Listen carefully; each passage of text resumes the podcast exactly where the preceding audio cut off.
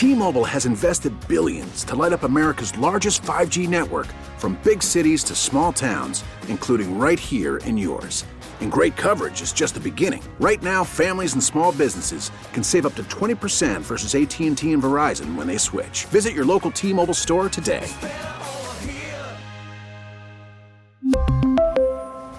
Plan savings with 3 lines of T-Mobile Essentials versus comparable available plans. Plan features and taxes and fees may vary. Welcome to Vet Story. I'm your host, Navy veteran Phil Briggs.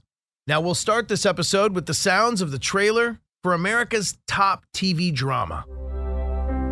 It's so strange, isn't it? How just like that, a complete stranger can become such a big part of your story. All right, full disclosure I am a fan of NBC's This Is Us. I've been watching The Pearson Gang now since season one, and every Tuesday night, my wife and I find a little time by ourselves to grab a box of Kleenex, curl up on the couch, and get emotional as we watch the stories unfold. And uh, I started last year really noticing the veteran vibe uh, when they covered the Vietnam aspect of Jack's service. It's actually kind of terrifying, a single cross with one person you've never met can change everything. Pearson, of course, the, the father figure on the show. And um, I was really amazed at how well they covered it. And it turns out that they've had some help from some military veterans. And last season, it was the acclaimed writer Tim O'Brien that helped them navigate the Vietnam episodes. This season, they're taking a look at the GWOT era and they're looking at the Iraq Afghanistan war and sharing some storylines about veterans. And they are getting some expert advice from our next guest, U.S. Marine veteran James Laporta. Also, see him writing for Newsweek and follow him on Twitter. James, glad to have you on the show, man. I'm glad to be here. That was uh, quite an introduction. Thank you. Yeah, man. I, I was really glad to see your name pop up because I've been following you on Twitter, as I've told you. I love some of the stuff that you put out there. And it's really cool to me to know that you are, in fact, a legit warfighter because, uh, you know, there's a lot of us in journalism, right? I mean, I'm one of them. You know, I've never seen the sandbox. I've never been on, you know, the wrong end of a gun. I, I wouldn't even know what that's like. And you have some steep and deep experience. Tell me a little bit about where you were deployed. Uh, sure. Uh, I was deployed. Um, I was a U.S. Marine infantryman. I deployed uh, to uh, the Southern Helmand province of Afghanistan uh, in 2009, and then uh, went back in 2013.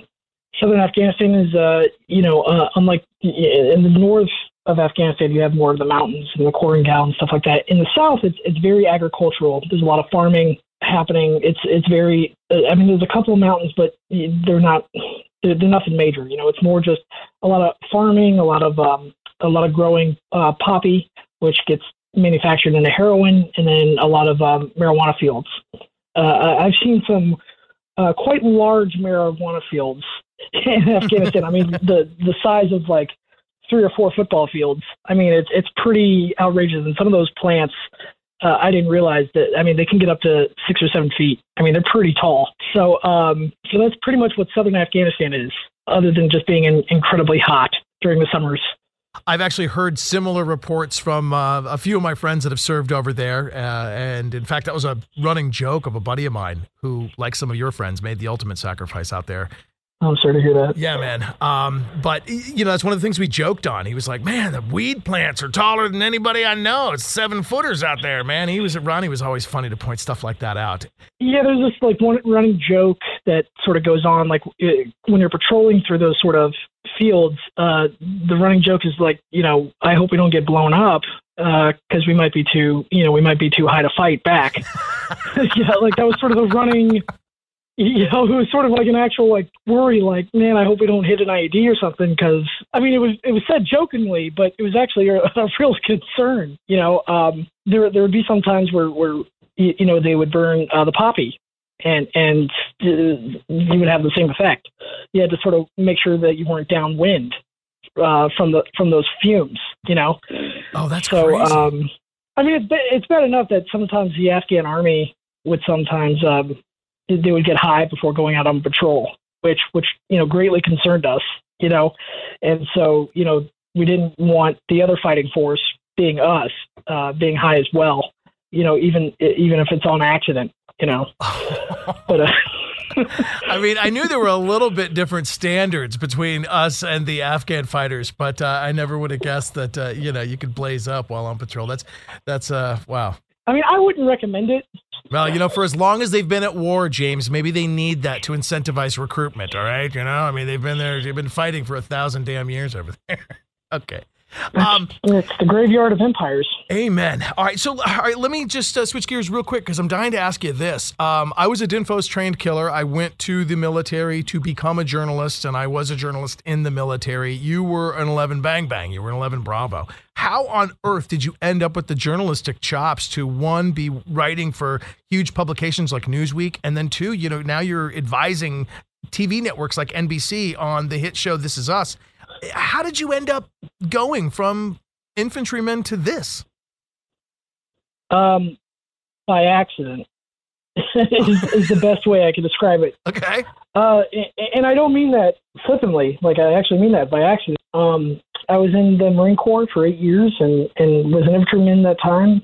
And um, in 2013, I had started working uh, in the intelligence community, but I was still an infantryman by trade. And uh, I was coming up on reenlistment so this is the uh, going into 2014. And in fiscal year 2014, you know, 14 was a little bit different. Uh, President Barack Obama was trying to end the war in Afghanistan. And so, you know, with trying to end any war, you're going to have a drawdown of forces because immediately you're going to have a, you know, you're going to be over budgeted in terms of the troops that you have. And so I was trying to reenlist and they kindly said, uh, thank you for your service, but uh, you're, you're going to have to get out now. Oh, really? you know, I didn't do anything. I didn't do anything wrong. I, I essentially, in civilian terms, I got laid off. Is is what happened, and so I basically, you know, had a month or two to completely check out of the Marine Corps and and figure out what I was going to do in life. So the journalism thing, being you know working in the intelligence community, you learn to write a lot. Sure. Uh, you know, sure. sort of we're constantly just writing Oh my gosh! And fit and, reps, sit reps, everything has a rep. Everything has a damn report. Yeah, yeah, yeah. Correct. Yeah, exactly. And and so and, and everything has to be sourced. You know, in terms of like where this piece of information came from, where that. And so I was like, well, maybe I can just do journalism until I figure out what I want to do. It was one of those also things where it's like, um, I knew I wanted to say something, but I wasn't ready to like deal with my own sort of issues with you know war and losing friends in war, mm-hmm. and so my thought process was uh, not was uh, I'll write about other people. It wasn't so much like what journalism is. Journalism is is designed to keep you know the American public informed. Uh, that wasn't my main thrust at the beginning. My main thrust was uh, I feel like I need to write something. I don't know what I'm going to write, and I don't know. Um, I don't want to write about myself, but I've always been told, you know, write what you know.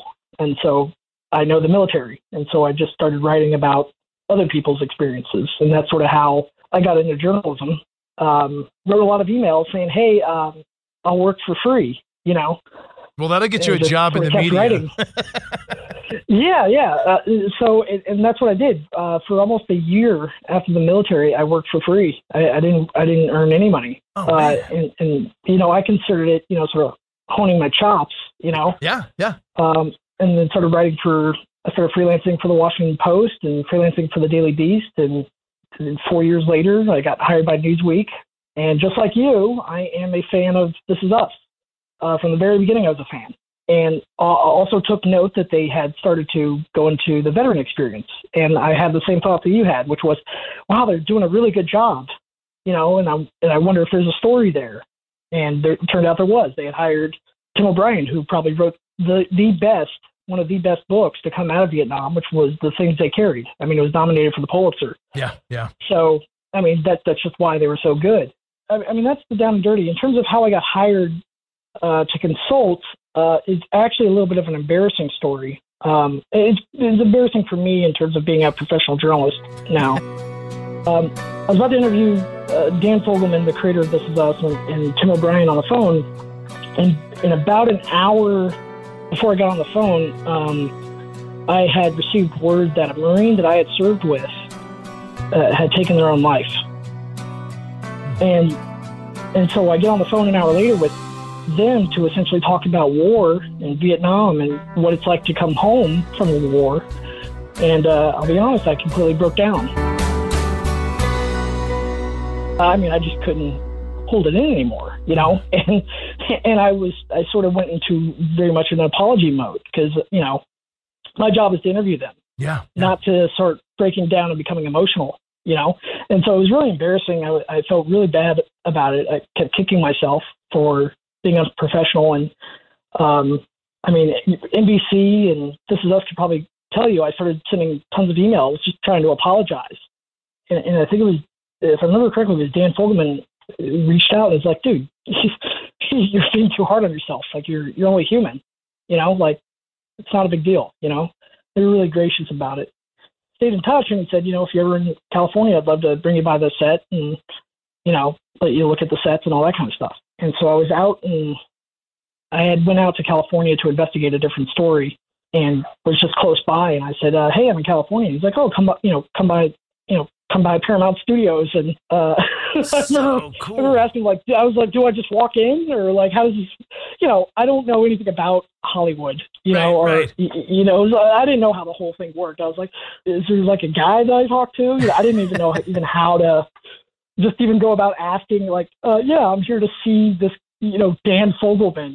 And so uh, he was like, uh, so he showed me around the sets and he showed me the editing bays and he stopped and said, uh, I would love to have you talk to the staff writers for about 15 minutes. And what was only supposed to be 15 minutes turned into a two hour long conversation. And it was, it was, uh, I mean, it was a long two hours. It was almost like I felt like I was in a therapy session in terms of, you know, sort of laying out my life story.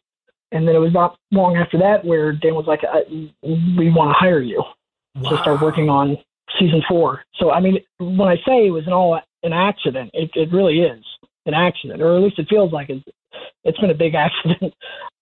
Thank you for sharing that, brother, because I, yeah, that is highly personal. Here, when you said it was a little bit embarrassing, I thought it might involve, like, you know, just some kind of humorous uh, anecdote from a cocktail party where you met somebody and, you know, did something. But gosh, that is just so touching. And it really shows in how the first episode kind of unfolded.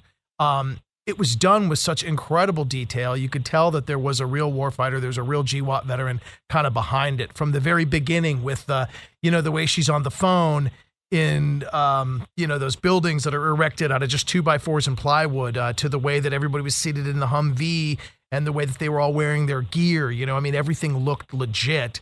There was, Uh, well, the the reason for that, I mean, it's it, it, not to cut you off, but no, please. you just you just brought brought something up that that I haven't said yet. But the reason why that, the, especially like where she was with the plywood, uh, the reason why that looked so real is I had taken photographs of what my room looked like in Afghanistan, and so they took my photographs and literally recreated what my room looked like in Afghanistan. So the room that she's sitting in is almost an exact replica of what my tent looked like in, in 2013.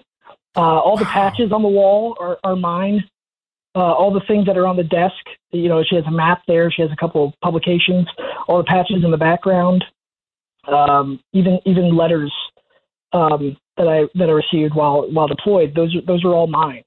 And and so I mean, th- just the level of detail that they went to. That was very. That was one of the most surreal moments I've ever had. Was walking into that room where where she's going to call her husband over Skype because I was like, oh my god, I, I'm back in my tent in Afghanistan. It was very very surreal, and just the level of detail that they went into to get all that right uh, was pretty incredible. That's so cool. And it's so good to hear too, because like you and I both are, you know, we're both veterans. And when we watch some of these shows, you know, it's always, he's a veterinarian, Navy SEAL, Green Beret that's being chased by the CIA and is doing surgery on dogs in an airplane. And Right. it's really never anything like that, you know? Not- I mean, yeah, that's, yeah, exactly. It's it, war is incredibly boring, and then you have moments of sheer craziness and Mhm. chaos, and then it goes boring again. You know, yeah. uh, and so I mean that war is is um, in, in the in the moments between boredom and sheer chaos is, I mean, it can it can take a toll. You know. But no, I, I mean, basically, from the moment we started having our first conversations of what Cassidy Sharp was going to look like and what the character was going to be, and they really wanted to get it right. So even before we started filming, I wrote like a 30 page sort of like Bible on on how to get everything right. And what I didn't know is that they had been doing their own research uh, and had become just as, just as obsessive as I was to get everything right. You know, a detail that I talked about the other day was um, even the Afghan uh, in, in Afghanistan, uh, the males will they'll sometimes dye their beards red. If you look at that first episode and look at the Afghans, you, you can uh, the Afghan males, you can see that their beards are dyed red. I mean, that's a very very specific detail that even without that detail, it would have still been fine. But I mean, just that's the level of detail that they put into it. And then everything in that first episode, I can tell you exactly where it comes from. So everything is either is a true story or comes from an actual fact or comes from an act, actual statistic.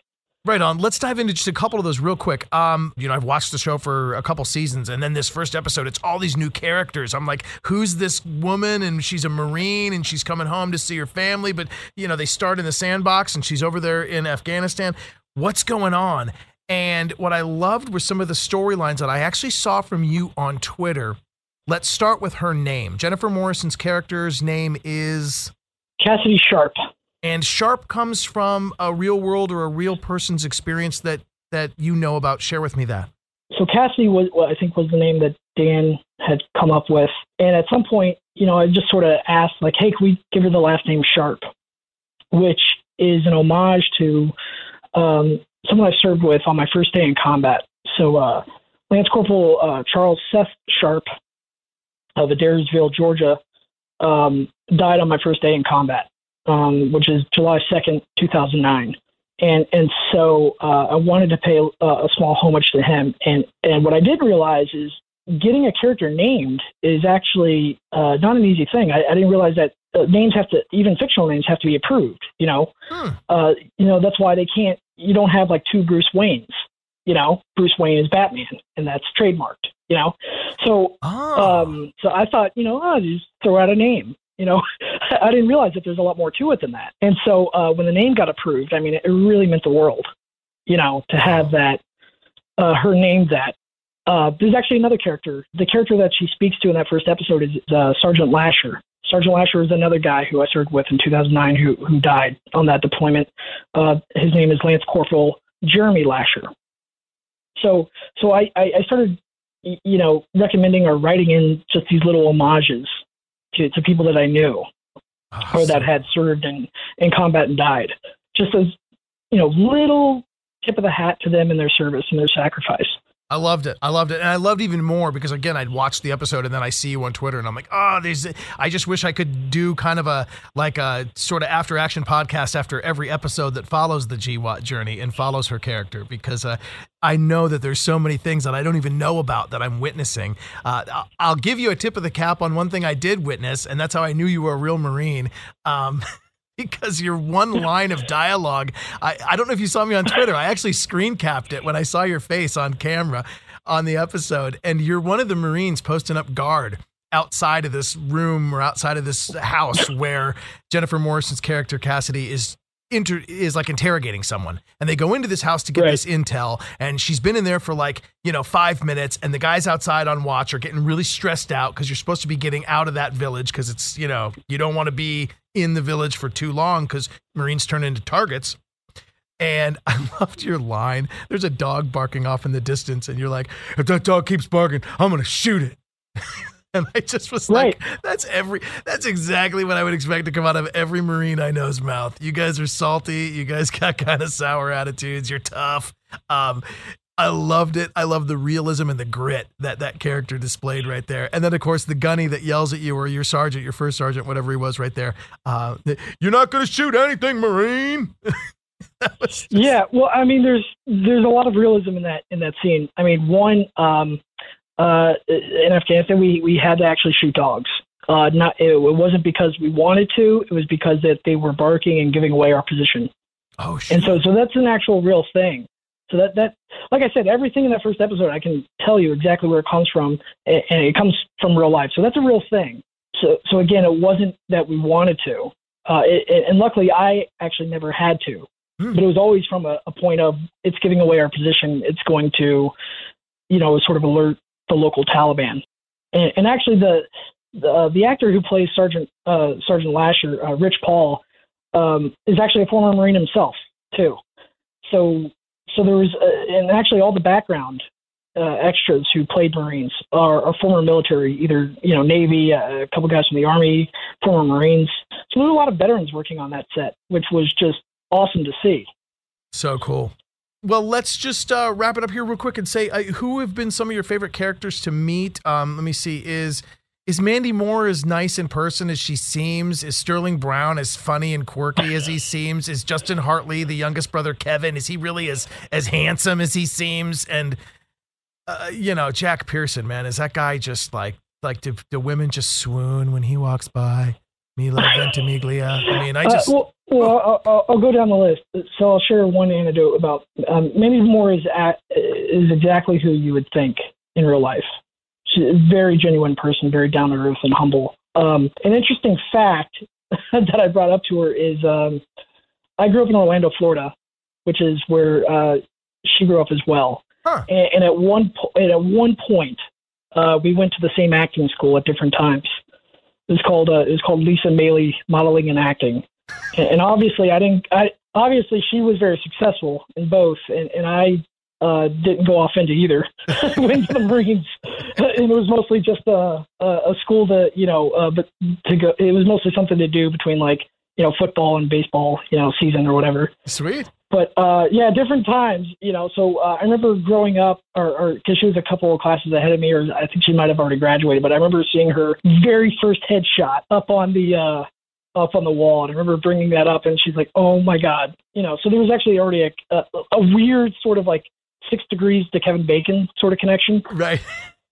Sterling K. Brown, I did not get to meet, unfortunately. Uh, I, I wanted, I really wanted to, only because uh, I used to be stationed in uh, uh, Parris Island in South Carolina, and and in Charleston, South Carolina, they used to film Army Wives, and uh, which is a show that he was on.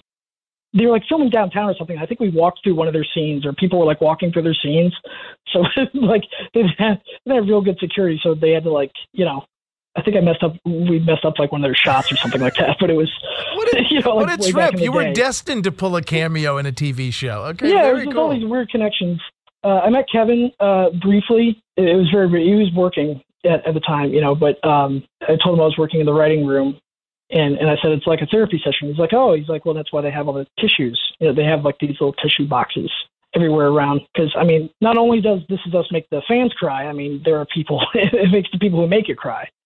That's awesome. That's a fun And then Milo, fact. Milo, he really listens intently anytime uh, there's a veteran or someone who served in the military, like he will stop and just really just pay attention to their story. Really, just genuine guy and really sort of cares. And, and I think that's in part because you know his son's he's, he's the son of a Vietnam veteran, you know, and so just really has a heart for for those two communities. That is so cool to hear because I spent a career in rock radio when I got out of the Navy myself. And, and I'm here to say that like rock bands also are exactly who you think they are sometimes. And that's not always a nice thing, you know? I mean, like drunk and crazy is no way to go through life. Um, it is so nice to hear that these that the tissues that the scenes that the connection they're making to the words that they're reading is that real and that these people behind these characters are just such sweet awesome people and it makes me want to watch the show. This is us nbc i'm almost proud to say that i watch it and it doesn't sound like anything you know this toxic masculinity kind of guy would want to watch but they're just such damn cool stories and behind the scenes. James laporta at newsweek magazine uh, writer marine you were helping making these scenes come to life. Is there anything you can share with me coming up now? The first uh, pearson family member she meets is it, well I, I, I mean well Nicky Pearson because he threw a a chair through the window and she's staring at him. Oh, that's So that's right. all I can say. so, okay, so I can't get anything out of episode three from you. That, okay. That's the only, you know, I mean, I mean that is the intelligence as we have it at, at the moment. In terms of uh, future intelligence, I can either confirm or deny uh, anything. well, well, you know what that means, Mr. Signal Intelligence. You know what that means. I'm going to have to have you back, and we're going to have to do another "This Is Us" recap from behind the scenes uh, after the next episode airs. I can't wait for everyone to see the, the rest of the season, but uh, no spoilers from me. It's actually, and believe me, let me let me say something about the spoilers. You don't want to know ahead of time Right. I say this as a fan. So I like I started as a fan of the show, and now I know secrets, and I wish I didn't know them. you know, right, right. I like I like finding out. Like last night's episode, or, or the last uh, episode two. Uh, I didn't know much about that episode, and I liked it. I liked finding out what the story was, just like the rest of the of the audience watching. So it's actually, I know sort of people like to know, but it's better if you don't. Well, that's awesome, brother. And I tell that's you one take on spoilers. I tell you one thing that's really evident is it's really cool to watch it and then unpack it with you and learn about all the little things that went on in the episode I just saw from behind the scenes and from the writers' room. So I, I really appreciate you, man. James Laporta, I've been a fan. I'm glad I finally tracked you down and we did this. Let's do it again really soon as this season unfolds. NBC, This Is Us. Absolutely. Be well. I will look forward to seeing you. You got any more cameos? Can I know that? Do I get to see your face on screen again this season? I can neither confirm or deny. I love it. James, great to talk to you, man. All right. Great to talk to you. Thanks for having me.